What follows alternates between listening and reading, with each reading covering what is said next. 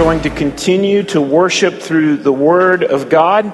So I know I just said you can be seated, but actually we're going to read the Word of God here together. So if you'd stand with us, if you need a Bible, uh, you could raise your hands and someone will bring you a Bible. Actually, you don't have to do it like that. You can just do one hand up.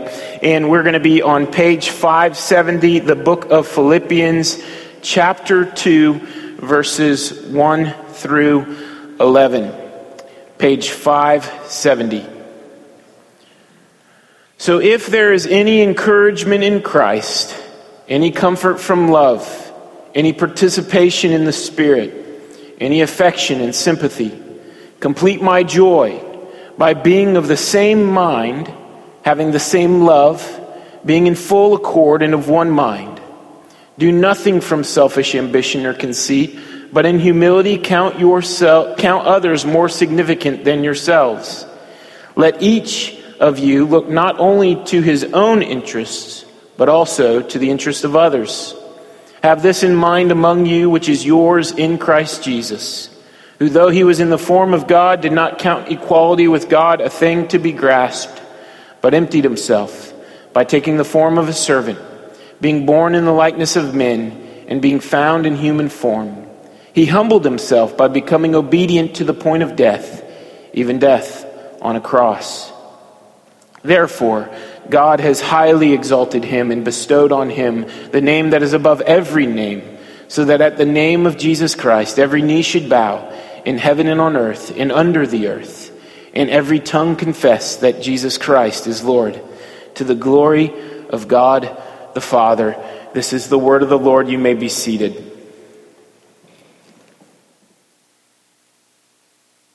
Let's pray together. God, we thank you we thank you for allowing us to come under your word this morning and to listen from you, to receive instruction from you. And God, we, we just acknowledge our need for that this morning, that God, you'd speak to us.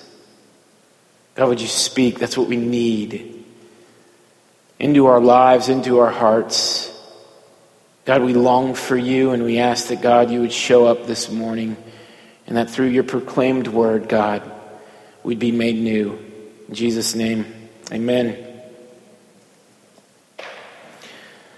So, as we continue this series entitled Advancing in Joy through the book of Philippians, we're starting chapter 2, and there's a turn that's made in chapter 2. Chapter 1, we see very, very simply, really, God, ha- God is using the Apostle Paul to share of this one goal and the one goal that the Apostle Paul has in Philippians chapter 1 is that there is the advancement of the gospel. And you see that theme throughout chapter 1, the advancement of the gospel. Verse chapter 1 verse 3 he talks about our partnership in the gospel from the first day until now. How that is the work that brings us together. That's what can bring about different races, ethnicities, age groups. No matter what it is, it's the gospel that unites us and it's the gospel that gives us a mission and purpose in our togetherness. And we see later on in chapter 12 that Paul is imprisoned and his imprisonment, his suffering, is actually taking place for the advancement of the gospel. That the gospel is being proclaimed, that it's being spread throughout the imperial guard, and that also those who are outside of the prison are emboldened to speak more about the gospel because the apostle Paul is in chains. And so the gospel is advancing, even though it looks as though it should be thwarted, it's not God is continually working for the advancement of the gospel. And then he says in verse 27, he says to the church, he said, Now that you would live a life worthy of the gospel, that the gospel would advance in our hearts. And as the gospel advance in our hearts, the world would see that God is the one that is glorious. And that God is the one that's doing this work in shaping our lives and molding our lives in order to show that Jesus Christ is to be glorified above all else. And there's a shift that's made into chapter 2. Now, notice how chapter 1 talked a lot about the person of Jesus and a lot about the gospel, but didn't really describe what the gospel is or what the gospel does. So, chapter 2 begins to unpack that. And what we're going to see here primarily in chapter 2, verses 1 through 11, is that the gospel makes us humble. The gospel makes us humble. I want to share with you this illustration from Booker T. Washington. He was the president of an American Afri- uh, American African American university. And after he became president of Tuskegee, Tuskegee University, he was in an exclusive part of town. And here's where the story leaves off with Booker T. Washington. He was walking in an exclusive section of town when he was stopped by a wealthy white woman. Not knowing that this was the famous Mr. Washington in her sight, she asked if he would like to earn a few dollars by chopping wood for her. Because he had no pressing business at the moment, Professor Washington smiled and he rolled up his sleeves and he proceeded to do the humble chore that she requested. When he was finished, he carried the logs into her house and stacked them by the fireplace. But there was a little girl that recognized him and later revealed to the woman his identity. The next morning, the embarrassed woman went to see Mr. Washington in his office at the Institute and apologized profusely. It's perfectly all right, madame, he replied. Occasionally, I enjoy a little manual labor. Besides, I always delight to do something for a friend. She shook his hand and, hand and warmly assured him that his meek and gracious attitude had endeared him and his work to her heart. Not long after that, she showed her admiration by persuading some of her wealthy acquaintances to join her in donating thousands of dollars to the Tuskegee University. This is humility, considering others more important than ourselves, more significant than ourselves, not looking to the interests of others. Now, chances are, as I acknowledge and I start to ask the question in reading this passage, I'm, I'm asking the question Am I humble? Am I humble? And when I ask that question, oftentimes I'm, I'm so easily given to comparison, right? If you compare yourself to a, a, a person that you think to be humble, you would probably say, No, I'm not that humble. But then if you th- compare yourself to a person that you think to be prideful, you'll say, I'm, I'm pretty humble. So you got Donald Trump and Billy Graham on, on one side and Billy Graham on the other side. You'd probably think that, okay, I'm not Billy Graham, but at the other side, I'm not Donald Trump. So I, not prideful and I'm not humble, right? That's the way most of us feel uh, about this thing called humility. But the Bible tells us that humility is the necessary ingredient for the Christian life. That without humility, there is not Christianity in you. That without humility, says the Apostle Paul, there is no unity. And unity is what the church is called to be marked for. And in fact, this passage reveals to us that ultimately what Paul is talking about, and he uses some of the most poetic and beautiful theological language to get there, is that the church would be unified through humility. An author and pastor William Law, an old Puritan preacher, says this There can be no surer proof of confirmed pride than a belief that one is sufficiently humble. So there's a great danger here if we think that we are sufficiently humble, especially if we look at comparisons.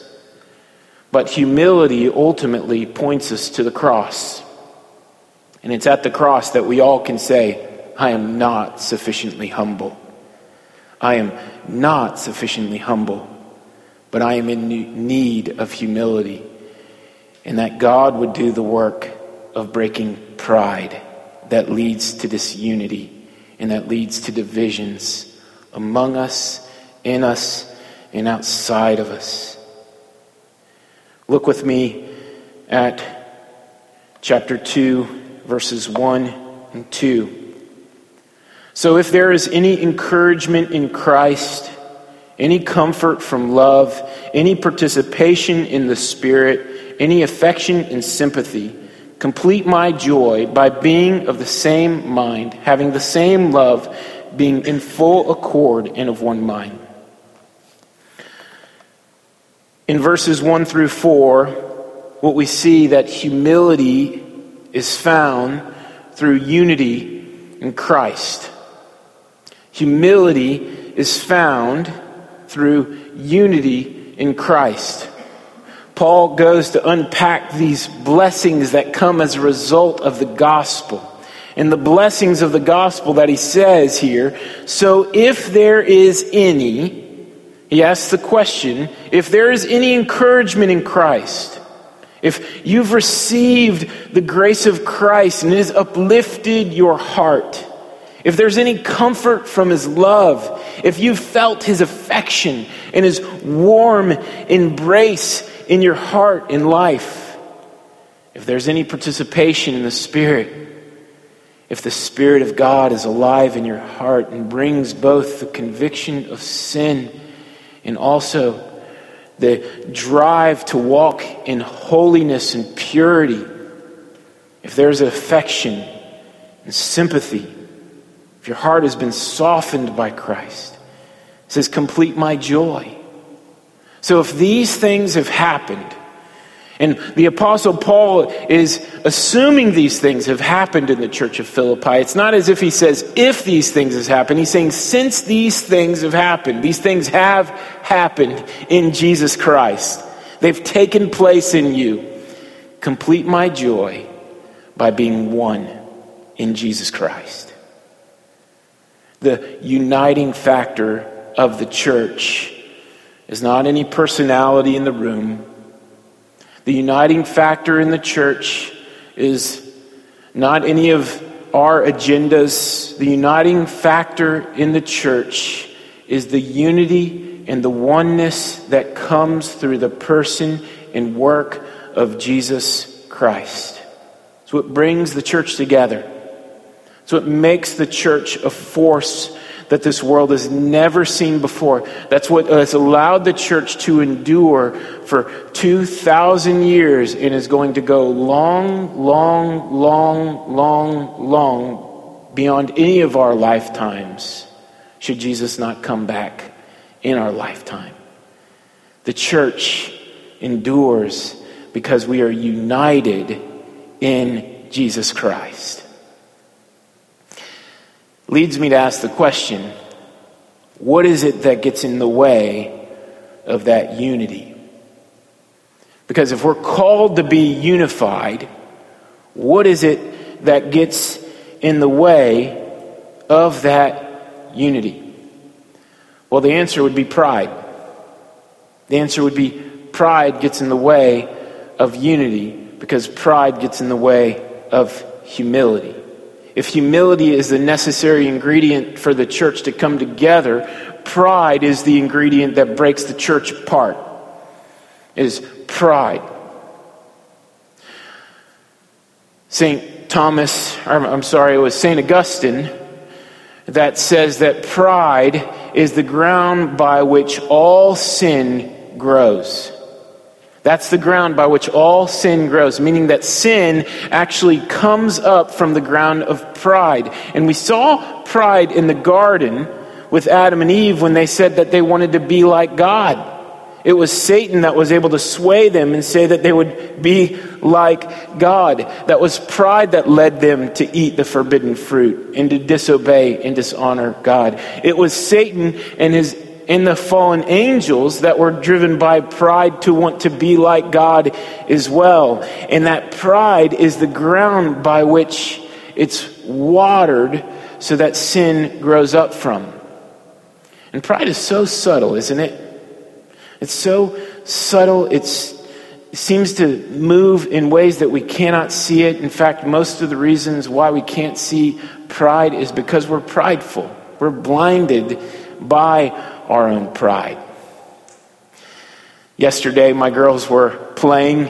Actually, we were, Carrie and I were trying to get a little extra sleep. It was Saturday. It's really our only day to, to get a little extra sleep. And it's 7 a.m., and the kids uh, are, are up. And the other day, Lily saw a toy inside the closet that she wanted to play with. And so this toy had been lying dormant in the closet for months, right?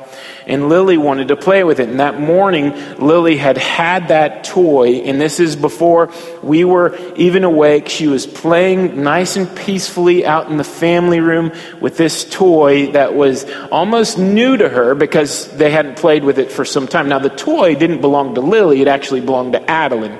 And so we are awakened in the morning to Adeline coming outside of her bedroom, seeing this toy that was in Lily's hands yelling that it was mine, and then her grabbing that toy, and then Lily thus getting upset and crying because Adeline took the toy that, that, that rightfully belonged to her. And this is where you see pride even in your children, right? And it gives you a glimpse of the pride in yourself because pride says, that's mine, and takes it, doesn't it? Where the proper response would have been, Okay, Lily, you could play with that toy. Can I have it when I'm done with it?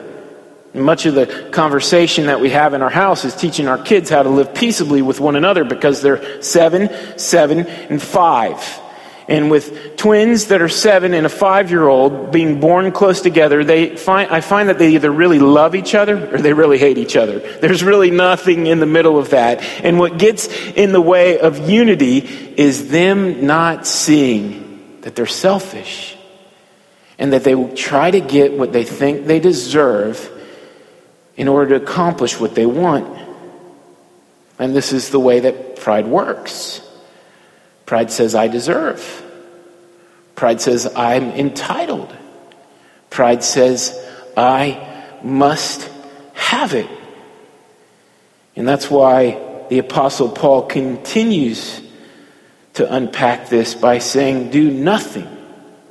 If you've received these blessings, if you receive the encouragement in Christ, the comfort of love, the unity of the Spirit of God, if you're driven by God's affection and sympathy, do nothing out of selfish ambition or conceit. Selfish ambition is I deserve, so I get and I take. That's, that's really the definition of sin, isn't it? That's why out of pride comes sin. It's mine, I deserve it, I'm going to take it. Now, we all know that what is rightfully ours in this world, that we should take it or deserve it. But yet, pride makes us believe that we're entitled to these things, and so we then take those things in order to get what we want. And this is how disunity works in the church. This is how disunity works in our world. Is when selfish ambition compels us, it causes us to see not others as more significant than ourselves, but less than ourselves. That's why pride is so damaging because it says, I'm better than, and they're less than. And so, therefore, I have a right to use and abuse and to take things that don't belong to me. It's so damaging. You see this in politics rather than having a civil debate over the issues and look at things objectively. If you're on one political side of the aisle, then there's a tendency to demonize the people on the other political side of the aisle. If you're on the other p- political side of the aisle, then there's a tendency to demonize people over here. Instead of dealing with the issues, you attack the person, a person who, by the way, is made in the image of God. A person who God cares much for a person who God has created for his glory. You see that the sin that takes place because of pride isn't just a sin that takes place against one another, but it's a sin against a holy and righteous God. Because God has made us in his image, and when we live in pride and we sin against one another, the sin isn't just against one another. No, we've got beef with God. And that sin against God is what drives a wedge between us and God and us and one another. And the result of that is a fallen and broken world by which we are full contributors of. Pride is the ground by which all sin grows. And we've got to be careful not to pour water on it and let it grow and think that that pride is so good. We've got to be careful that we don't cultivate and we don't take care of that garden and let it grow because if it grows, the fruit will not be good. Now, if pride is the ground by which all sin grows, the converse is true. Humility is the ground by which all righteousness grows. And it's the gospel that brings humility. It's the gospel that brings humility. You want to try to define humility by looking at a standard worldly definition, you won't find it. You won't find the definition of humility. And do you know why that is true? Because humility is not a virtue in our culture, it is a vice. Humility is not a virtue in our culture, it is a vice. Think about our celebrities. Think about the people that are celebrated in our culture, the sports stars. Think about all the people that we celebrate in the world around us, and those people happen to be probably some of the most prideful people versus the most humble. And we seek to emulate those people. But no, humility, humility can only be defined by the work of Jesus Christ on the cross to adequately show what humility is.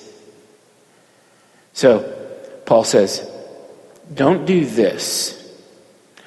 Don't pursue selfish ambition. Don't pursue conceit, which is vainglory, seeking the glory for yourself. Don't pursue those things, but rather count others more significant than yourselves. Uh, that's why I used the illustration of Booker T. Washington earlier. He deserved something far different. But yet, Booker T. Washington humbled himself. And the amazing thing happened is that when we will humble ourselves, God will exalt us.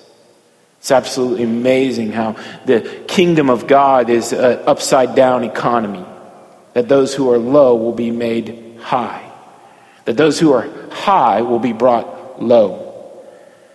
And you see that in the person and work of Jesus Christ. Look at with me, look at verse 5 with me here.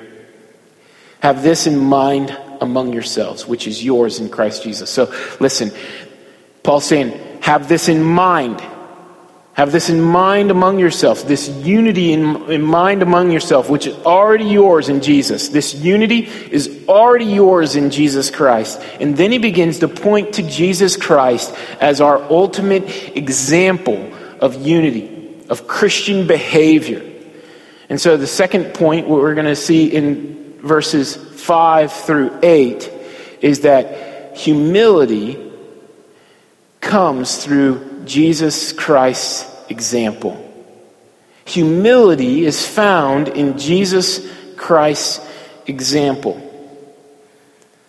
Verse 6 Who, though he was in the form of God, did not count equality with God a thing to be grasped.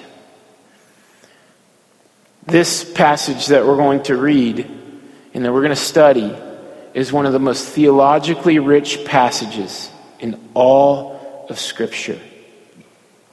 But rather than just soaking our minds in it, the Apostle Paul wanted us to soak our hearts in it so that our actions would change. Paul didn't just write theology for theology's sake. Paul wrote theology to change our minds and to change our actions.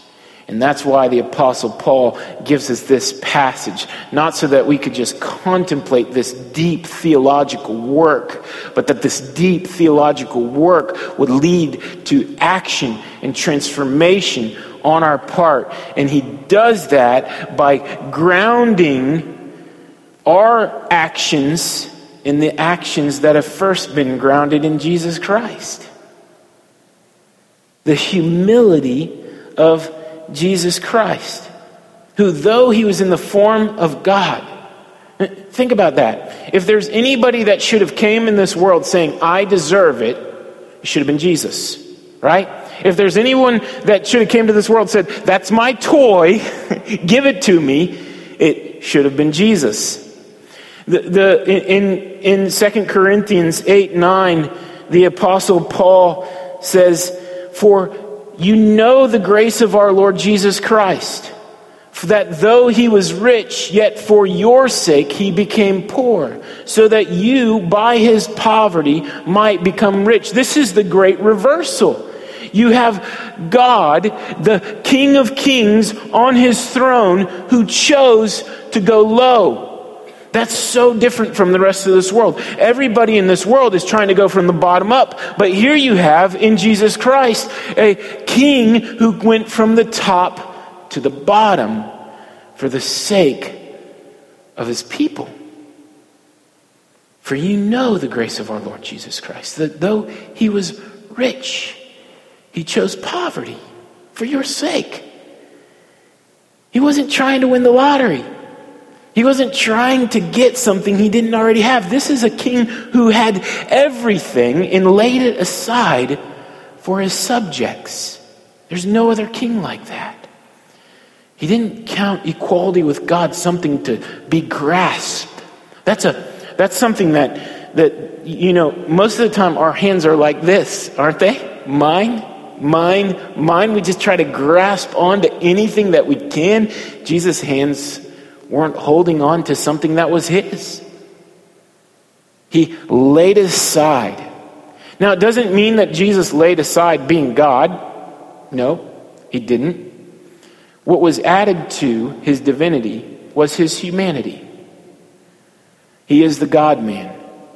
He is the Son of God sent to be the Son of Man to redeem a lost and broken world and in order to redeem mankind, the incarnation had to take place. Jesus Christ had to become a man. He had to wear skin because sacrifice had to take place for mankind. It was mono for mono. It was, it was, it was, sin had to be paid for, and an animal sacrifice wasn't sufficient. Our earning couldn't take place. We cannot earn our way to God. Jesus had to become a man so that the, the sacrifice, the penalty of sin would be paid and it would be acceptable. Man had to die for man, and Jesus became a man in order to die for man. We continue on. It says, But he emptied himself, taking the form of a servant, being born in the likeness of men. And being found in human form, he humbled himself by becoming obedient to the point of death, even death on a cross. So you see the incarnation where God became man as an example of humility. And you see the crucifixion where God paid the penalty for man as an example of humility. When you look at the cross, you should see two things converge. You see the holiness of God in the depths of your sin, right? So when you see the holiness of God and you don't see the cross, you know what a right response should be in our life? Well, it would have been okay if God killed me in my sleep last night because he's so holy. And I am not. I am utterly sinful. But when you look to the cross, you see that instead of God killing you in your sleep last night, Jesus Christ paid that penalty in full on the cross. That's the holiness of God and the depravity of your sin coming into collision, and it comes into collision at the cross of Christ. And he humbled himself to take on your sin, which, which, which ultimately means that you murdered Jesus Christ. We sing the hymn, It was my sin that held him there until it was accomplished. It means your sin put Jesus on the cross. We don't look at who ever was in charge of Rome or Pontius Pilate or the high priest. No, those people, while they were responsible, so are we. Because our sin sent Jesus Christ to the cross in order that we would receive his righteousness, his holiness. You see how he's a servant? When he, when he went before his disciples the night he was betrayed, Jesus took on the form of a servant and he humbled himself because he took off his outer garments. And when he had the Last Supper, there was no one to wash their feet. And so Jesus says, I'll wash their feet. And he served his disciples. And he gave them a glimpse of ultimately what he would do in his sacrifice for them on the cross. Jesus' humility was being obedient to God. It was what God required for the sufficient payment for sin. And Jesus Christ came to this world to pay it in full. Not my will, says Jesus, but your will be done. Even in the prayer in the garden, he says, God, take this cup from me. Not my will, Lord, but yours be done obedience to the point of death, even death on the cross. It's interesting. Cross. I was thinking about this morning as I looked at the cross and I thought, how did this become a symbol of love? Because in the Roman world, it wasn't even polite to talk about the cross in good company. Because the cross was an instrument of horror and death. It said, You do not cross Rome. That's what the cross said. Only Jesus can take the cross and say it is a, a tool for his victory. Why? Because Jesus didn't remain dead on the cross, but he rose again.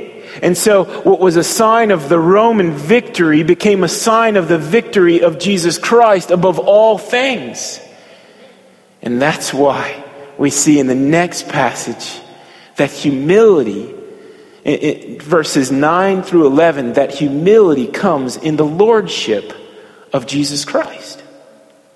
Humility comes in the lordship of Jesus Christ. So in America today, it's really popular and very acceptable to say that Christ is our example. Here's where we break down. Here's where we in this room kind of get the rub in a different way and, and we get conflict with the world around us because we say that Christ isn't just our example, but he's our Lord. Verse 9.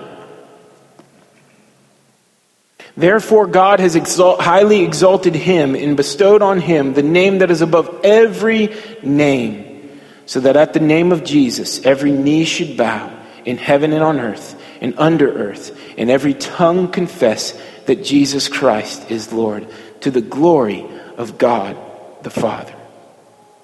So Jesus took the cross and God exalted him. The humble is exalted. And that's where we see that the lordship of Christ is necessary for our humility. You won't truly be a humble person unless you bow your knee to King Jesus. That's what that means. The question that we are to ask ourselves is are you surrendered to this Jesus? Not only do you follow his example, not only do you consider him a good teacher, but will you call him Lord? That's the question that we have to ask. Humility begins with surrender.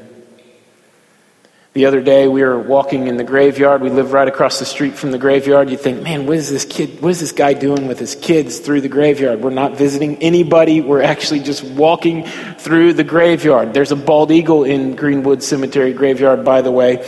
And there's Pokemon Go areas there. So me and the kids, we go through the graveyard and do that. Um, but in this particular time, we were walking through the graveyard and I was pondering all these. I mean, you just look it's a beautiful place, by the way. If you go to Greenwood Cemetery, it's absolutely beautiful.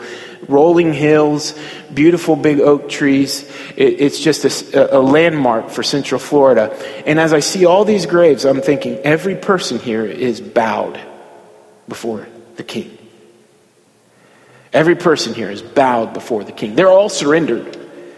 The question for us is will we surrender on this side of death or the other side of death? Because if we surrender on this side of death, then we receive all the blessings that come with the work of Jesus Christ and his righteousness for a life that we do not deserve, but that he gives us, which is eternal splendor in heaven. And if you surrender not on this side of death, but you bow the knee on the other side of death, then you will suffer the eternal consequences and horror of hell because you have not bowed the knee on this side of life. Humility says, I worship Jesus, and he is my King of kings and Lord of lords, and he died for me so I live for him. Will you surrender? And the second question I have for you is Will you grow in humility? Will you grow in humility? Humility is not simply something that we surrender to one time and we have it. Humility is something that we continually surrender to the work of Jesus Christ for to empower us day by day so that we would walk in Him. Humility, says John Stott, is your greatest friend. So we as the church must grow in humility. And if you decide that you'll grow in humility, there are five things I want to leave you with as we apply this. Number one, look to the cross. Look to the cross. There's no room for pride at the cross. It crushes all pride. Look to the cross and see what Jesus and that you can be more humble than you are now.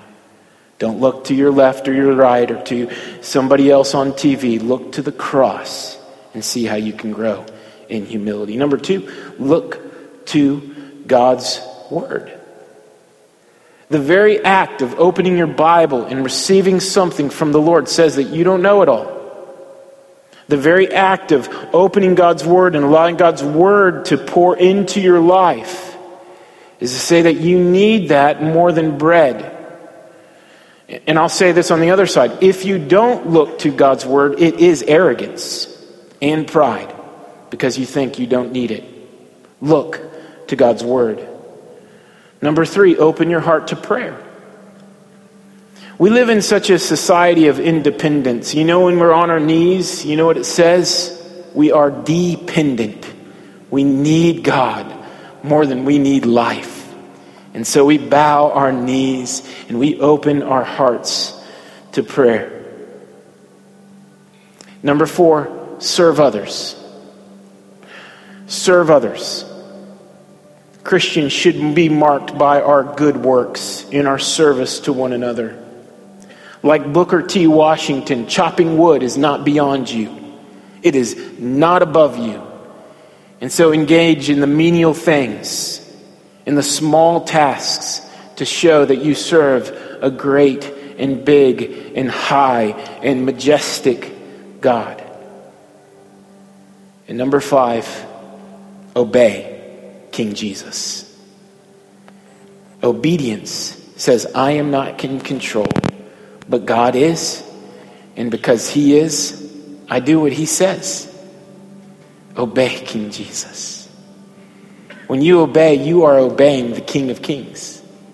When you obey the Word of God, when you obey the prompts of the Holy Spirit, you are obeying the exalted King who is above all.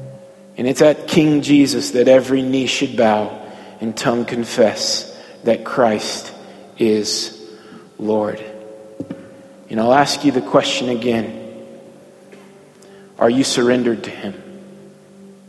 I don't mean were you surrendered to Him 10 years ago, Did you take that step? I mean, right now, is He Lord over your life? Is your life a demonstration of the reality that you are bowed before King Jesus? And if so, we invite you to the communion table to receive the broken body and shed blood, which is humility put on display for you. Grow in humility through your surrendering to Jesus Christ right now and watch God move in marvelous, marvelous ways. Let's pray. Father, I thank you for the humility that we have in Jesus, for the grace that's been offered by Him. God, we know your word says that you oppose the proud, but you give grace to the humble. Oh God, we don't want you to oppose us, but we want your grace. And so, God, we bow our knees in humility and we confess, God, our need for you.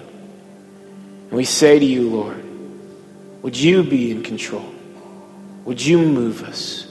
Would you stir us? Would you change us? And God, would you allow us to walk in humility, grow in humility, to see that Jesus Christ, you are magnified, so that God, our neighbors, our friends, our loved ones, our co-workers, they as well will see you high and exalted. In Jesus' name, church says, Amen.